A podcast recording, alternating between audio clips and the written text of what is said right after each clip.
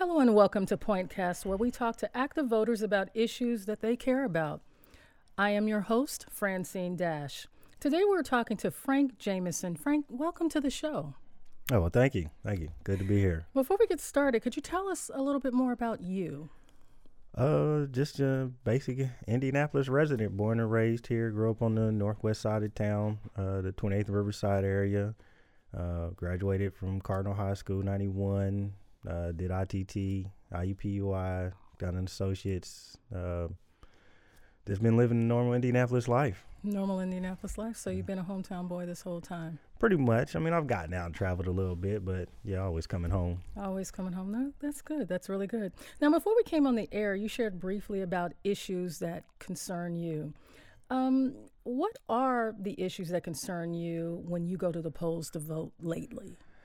Um, I generally go to vote just because I want to see um, America be a fair, just, and compassionate country. So, um, as I kind of told you earlier, I, I kind of say I'm more of a liberal leaning independent voter. I mean, I do tend to vote Democratic mostly, but I've, I mean, I've voted both ways in, in several elections. So it's really about what I feel is best for the country as a whole, not about party. Okay, okay. Now, so let's start with the political environment. Um, part of our discussion prior to coming on the air was you sharing how contentious the political environment appears to be right now. Yes. How is this issue connected to your life? Um, uh, because as we kind of discussing, I mean, for me, it kind of came up um, during the last election, and like I said, it was something that I observed mostly over um, Facebook and some of the friends that I had in discovering, you know, their political leanings and, and how I'm gonna say far, I don't want to say far, but you know how severe they were in their leanings and didn't seem to be any conversation going on. It seemed to be more of my party is right, your party is wrong, and you know. Um, when I read stories like on Yahoo and things like that, I'm a comment reader and just seeing how contentious everything is. It's not about having a true political conversation anymore. It's about your side is stupid, your side is trying to destroy the country, my side has all the answers. And that just kind of struck me as that's not what we are as a country. Have you had to deal with this personally? Um, mostly just through my, like I said, my Facebook friends, and um, fortunately because we were most of them were like high school friends and things like that, people that I knew before we really developed our political leanings. Oh, okay. uh, we've been able to have conversations. Um, but the conversations really haven't gone anywhere because it's still like for me i just try and say hey what's what's for the best of the country? Uh, you know how why do you hold this such such beliefs for one side of the party when both parties have made mistakes? Both parties have done good for the country. Why can't we look at what's good for america versus the republican party says it's supposed to be this way this party the democrat says it's this way? Why don't we look at what we can do as americans? Because when you look at all the issues you know both sides want proper immigration, if you want to take one of those. Both sides want good health care. Both sides want fair and just pay. It's just that we're, it seems to me that everybody's gotten so entrenched in their party that they've missed that. Now they're just screaming what their party screams when in the end, we all want the same things as a country. Right, right. What I'm really curious about, as you mentioned, people you had gone to high school with, people you knew. What is it specifically, do you think, about the last election that, you know, has caused this rift in the conversation between people that you know, you alluded to having civil mm-hmm. discourse with mm-hmm. prior. Um, I think the main thing is is that this is something that's been kind of stirring. Uh, I'm going to say ever since politics were created, because we've always been taught not to discuss politics. Politics has always seemed to be uh, a contentious issue because everybody's been so entrenched. I think one of the things with this last election that kind of did it and I, I kind of hate to say this, but I think the Obama factor. Mm-hmm. I think having a president that was so different than what we as a country have been used to, um, I don't want to say scared people, but it, it, it made people aware that our country is changing and it's not the country that, that they were led to believe or have been, you know, been taught is our country. Our country is now diverse, and I think that diversity and that changing of the demographics – I don't want to say scare people, but it makes them nervous because they're not used to it. When you say they and the Obama factor, first of all, let's back up. What is the Obama factor as you understand it? I, I'm just going to say, uh, I, am going to say it. When we had a black president, Mm-hmm. the first black president in this country's 200 plus year history, you know what I'm saying? Somebody totally different than what we had ever seen.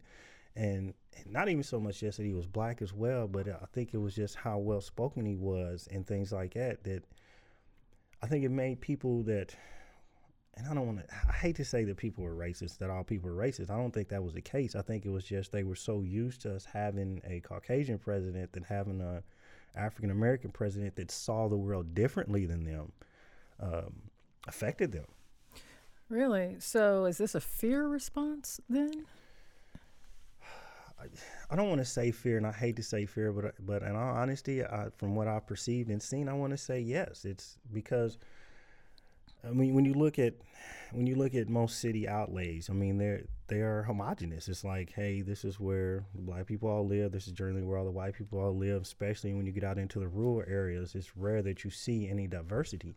And I think growing up like that has um, made people used to certain uh, demographic and being around their own, and I, I hate to say tribesmen, but you know, in their own tribe. And then when you throw in a few new tribe members that are not like the rest of them, it changes the tribe. And I think this is the change that has people nervous and anxious. I don't want to say scared. hmm This reminds me of the uh, response that we had after the end of the Civil War with the Reconstruction Mhm. era, where we saw uh, the integration of the first integration of the power structure. You saw more visibly black teachers, you saw black judges, you saw black people uh, in ways that they weren't seen before. They went, some people went from the field uh, to the state house, and uh, that threw uh, a lot of people off as far as understanding who was really supposed to be in charge and leading this mm-hmm. country. Mm-hmm. And it's interesting that you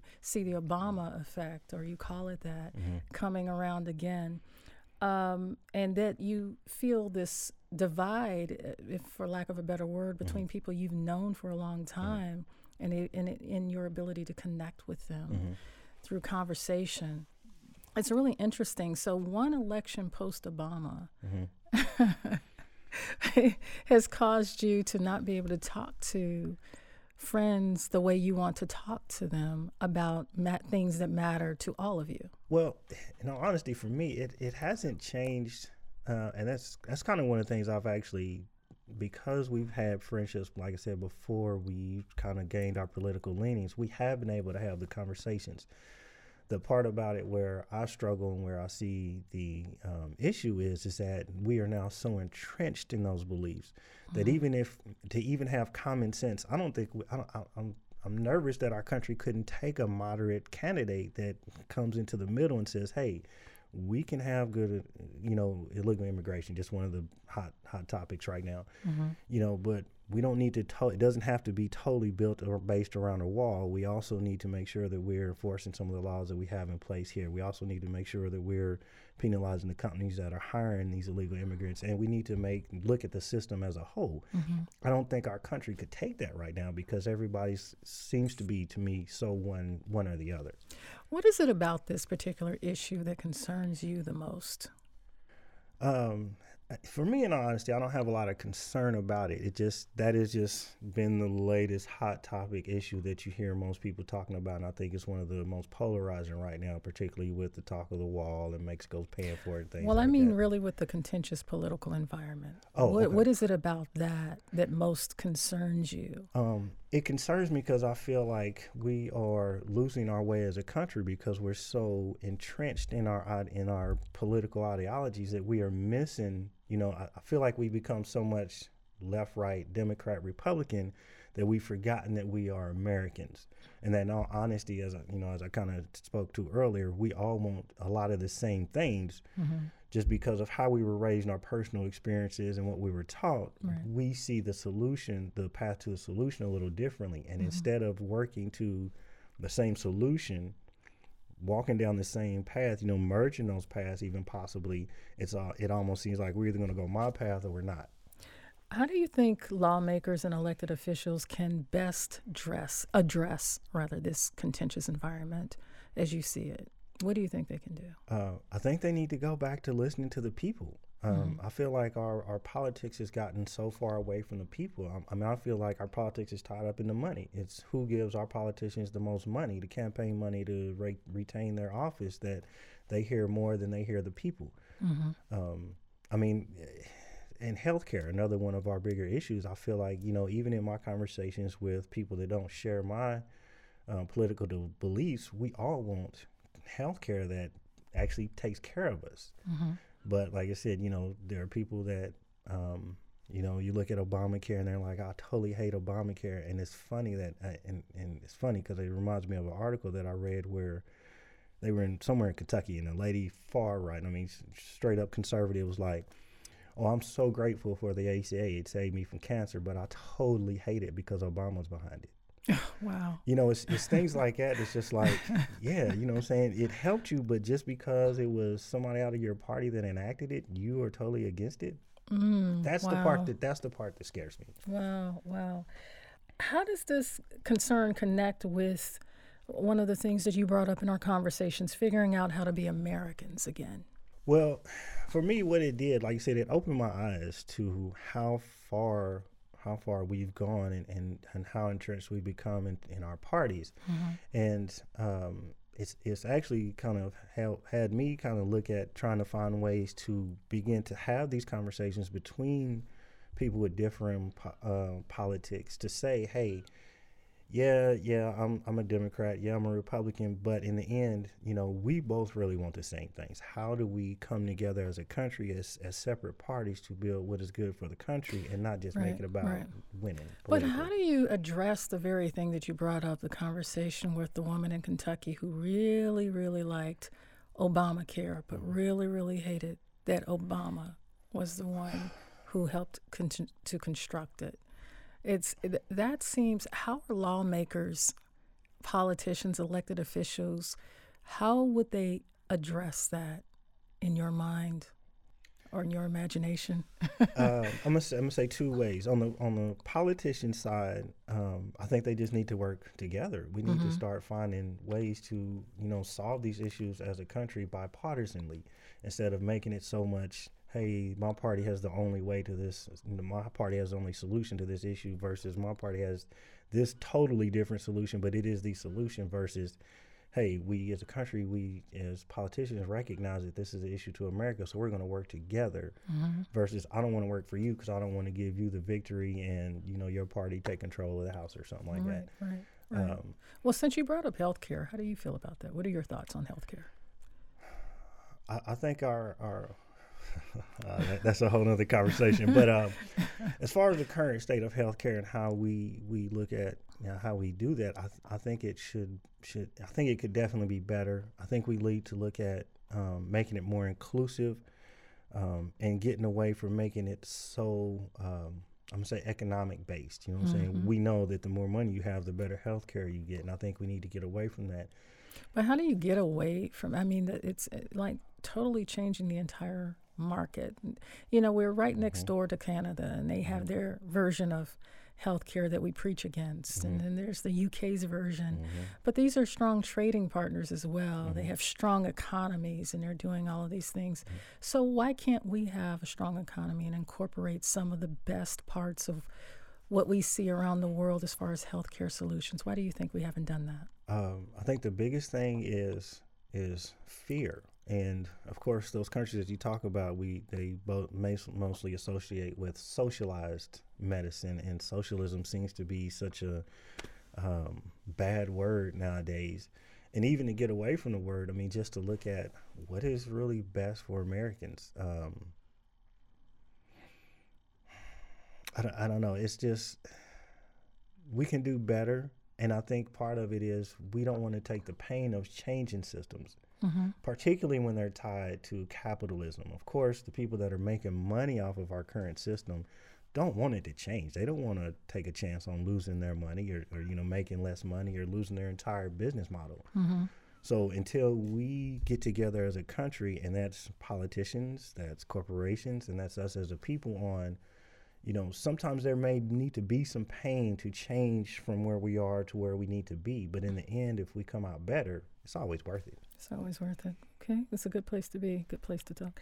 Um, So let's talk more generally about race and politics. Okay. Okay. Uh, we were talking a little bit about, um, and, and you brought that up in one of the examples you shared about the woman in Kentucky and the health insurance, how race has penetrated politics, or maybe has always been a part of politics, Mm-hmm. and is starting to show itself to be such a vice to us progressing as a country Mm-hmm. that you know we really only have a couple of opportunities or a couple of ways that we, we, we can either address it Mm-hmm. or we can allow it to explode on itself and and we not know or guess or wh- whatever happens happens Right. Um, what is when you say race and politics and you raise that very generally what what does that mean for you Um, for me, uh, I think it all again kind of goes back to what I was saying about kind of like our tribalism. I mean, we're particularly in, in, in certain areas, you're so used to being around people that think like you, look like you, act like you, that we get uncomfortable when we're in places where people don't act like us, don't speak like us, don't share the same beliefs. So how do we change that comfort level? Because we have a, a we started, we came here as a very stark, well, this is racist efforts, Mm-hmm. right? You put mm-hmm. people under your feet to mm-hmm. conquer them, to mm-hmm. take what they have, and to enrich yourself. You bring other people over here to work to further enrich you. Right? You uh, you also tri- uh, trick people into this indentured servitude, which seventy percent of the people did not even physically survive, Right, right. and um, and they come over thinking they're working toward they're earning their freedom clothes and going to be like the people who um, basically own them someday, and then they get stuck in generational poverty right alongside some of the people who were enslaved. And so you have a lot of angst and anger there. I, th- there's a lot of how do you, how, where do you start with that? I'm gonna say first of all, it starts. It, it starts with awareness. Mm-hmm. Um, I think first of all, people have to be aware of the true history and how bloody and racist the history of this country. But do we really have to be? Can we just start with, from a clean slate? Can we just say tomorrow we're not going to do this anymore? I don't know. I kind of don't think you can because you have to realize the history. You have to realize what really happened in order to move forward. You have to know where we've been in order to know where we're going. And I think in some aspects, especially because we're in in this day and age, we're so far removed from uh, the times that you kind of spoke of back there that people have kind of forgotten. And you get this, well, it wasn't me; it was my ancestors, and and really in the end they still benefit from that system and there are people that are still being held back by that system. So it, it all starts with like i said with awareness that there is a racist system. Racism itself implies that there's a system built against people that they see as different than them and then once you have acknowledged that and are aware of that again it, it kind of steps into being uncomfortable you have to be able to have Right. the conversation and be mm-hmm. uncomfortable with the conversation now, do you think that's a symptom of our human condition, or do you think it's really constructed into our political system? A little bit of both. I mm. mean, I think the the overall racist system is constructed because I mean we were built and founded on Caucasian principles and and and their their ideals, and at, at this point, you know what I'm saying. Like I said, they had they literally had pretty much all the power, so it's hard to give that all up mm-hmm. and to share that. And then we we've seen examples of that through our history, of where you know when when people of color, people outside of the normal structure, the normal system, got a little power, got a little freedom. Well, they, they did the best they could to staunch that and to eliminate that.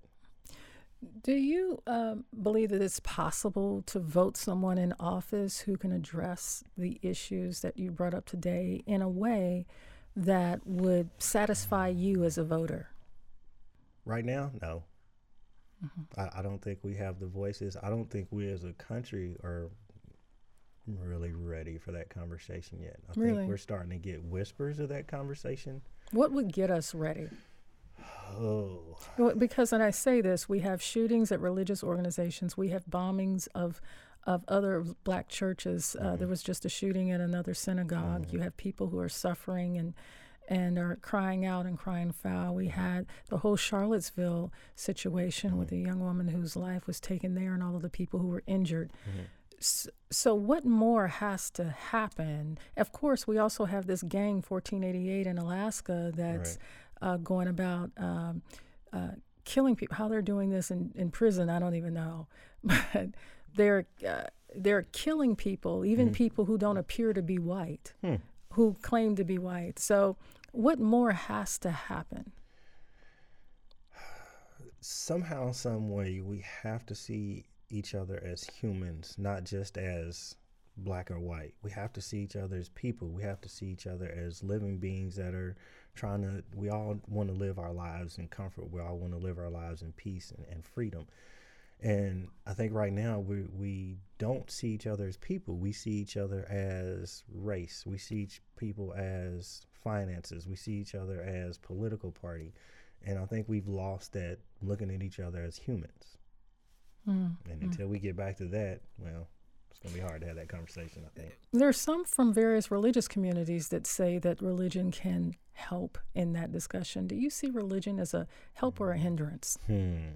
Uh, I'm struggling. A lot of him and ho- yeah, I'm struggling with that with that answer because because of my personal beliefs about religion. So I'm, I'm gonna put it like this: We need to get back to being um, to recognize our spirituality as a people. Mm-hmm. I think religion is honestly one of one of the more divisive um, issues out there. I think it's one of the things that keeps us divided as a people, um, along with politics, race, and finances and things like that. Because again, it puts us all into our own separate tribe. I, I think again, I, am gonna go back to my previous statement. I think if we begin to look at each other as humans, um, if we get away from religion and back to true spirituality and what spirituality means, I think that I think I see I see possibilities. You see possibilities. Yes. Okay. Well, you know, um, a lot of folks on the far right mm-hmm. um, have lifted up their religion as to why they have some of the convictions that they have. And uh, you, you even have some progressives who mm-hmm. say that their religion gives them peace on the other side mm-hmm. and, and, and allows them to be more accepting mm-hmm. of people. So, mm-hmm. you know, which version do you listen to in society? I, I, think both of them are fooling themselves. Um, I mean, if you. God, I'm trying to keep this on our conversation right now. no, please. Um, but if you if you look at the history of religion and the turmoil and the chaos and the death and destruction that religion has brought about. I mean, people should be aware that religion is not the total answer. Um, and it's not, and, and, maybe it's not even that it's the religion that's the problem, but it is how we as a people practice it. It is the human side of that and our human flaws that I, that even, you know, not to even say religion is bad, but the, the human flaws are what causes my concern with making religion the answer to all and it and it kind of shows itself in those type of situations where people are saying yes i'm inclusive except for you and that's and that's on both sides you know what i'm saying and that's out of all religions you know I, I'm, I'm accepting of all of you except for you know so I love um, you except everything about you, right? right. I, I love everything about you, except, for this one thing that, that my book says, you know, that my specific religion says I'm not supposed to like, you know right, what I'm saying? Right. So, mm-hmm. yeah. So, if you were to build a profile uh, for 2020 of the type of elected official that could at least start moving us in the direction that would please you as a voter, mm-hmm. what type of person? This is a job description, mm-hmm. mind you. So, what type of person would you be looking for? oh man, I, I would. The first word that popped in my head was unifier. Uh, somebody that can bring, um, and I'm gonna put it like is bring all of us to the table and and be able to um, uh, facilitate a true conversation, an open conversation, an open-minded conversation, where we can start to say, "Hey, these are the issues we're facing, and here's my idea. Here's here's your idea. Here's how we can meld those ideas to come to a common solution." Mm-hmm. Meditator, uh, mediator, um, yeah, meditation probably be good for him too. But um, yeah, like mediator, um, somebody that can bring people together to talk. Unifier. Yeah. Okay. Okay. Speaking on that job profile, uh, they are bringing people to the table is one part of it, but there's some hard decisions that have to be mm-hmm. made. Mm-hmm. Someone has to uh, make a decision about abortion. Someone has to talk about whether or not there's going to be a wall. Someone mm-hmm. has to talk about um, how we're going to address uh, the children of those who were brought here against their will and Mm-hmm. who now have a legal status by no fault of their own. Right. Um, someone has to talk about the uh, high number of police shootings that are taking place on the side of the road and Mhm. why people keep ending up dead instead of Mhm. being able to make it home to their families. Someone has to have the moxie to talk about that, but, Mhm. no, but not only talk about that, rather, but to make decisions that can positively affect Mhm. people's lives. Mhm. So, what besides talking, what more could they bring to the table? Um, Is that a p- particular political party? I, I, I'm not gonna say a party. I must. I'm gonna say it's it's people. Again, I'm gonna say it's people recognizing what is best for the country and not just best for their constituents only, not best for their campaign finances or the lobbyists that are you know lobbying to them specifically, but is what is best for the country. And I say, and I think also that we as a country, we as a people in this country, have to be willing to accept the pain that may come with some of those changes. Uh, you know, racism, speaking about and recognizing racism, um, the police shooting, speaking and recognizing that um, we need to look at how we train our officers. We need to look at how we're hiring these officers. One of the issues I had, I've always had, it seems like we hire officers from rural areas to patrol urban areas that have little experience with diversity. So they come in with their preconceived, you know, um, stereotypes and things like that, and I think that affects them. So, you want people policing their own communities, or at least have had some exposure Uh, to the to the diversity that they're policing?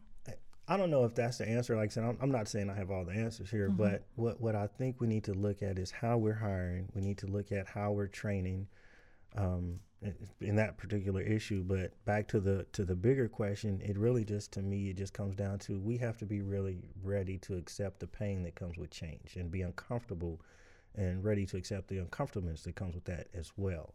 Because we can have the right politician in place that brings all those things to the table, but if we as a people, as a country, aren't ready for it, they they won't get anything done. Right, and the Congress won't support them. right, right. I want to go back to um, one thing that I wanted to ask you about. I was just curious about this. We talked about these tax returns um, very vaguely. Uh-huh.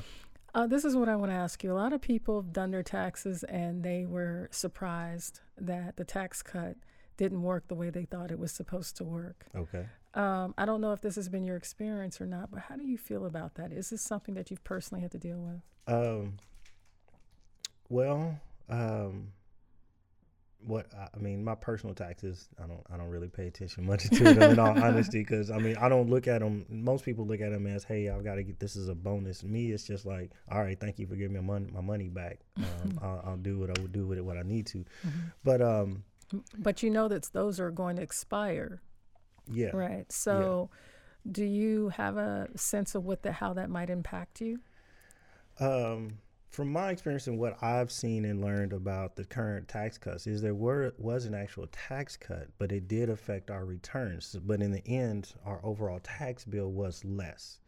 I think that I, I think the biggest thing really is how people look forward to their tax returns instead of paying proper taxes because I don't think we should get returns and we shouldn't pay if you do it right. um, Right, right. But, uh, but is that like some of the pain? This is my reason for bringing it up. Is Uh-huh. that some of the pain that you think that we would have to bear yes. in order to make some of the changes? Yes, and and I think it's all of us, not just the people, but considering how we look at corporations now, the corporations have to be willing to accept that pain as well. They have to be able to accept, you know, we've got less revenue or something like that. So, Okay. Okay. Well, excellent. We're going to have to end on that note. all right. Thank you so much, Frank, for coming out. It was really good to see you, and I appreciate you uh, being a part of this this podcast. All right. Well, thank you for having me. Good being here. Excellent.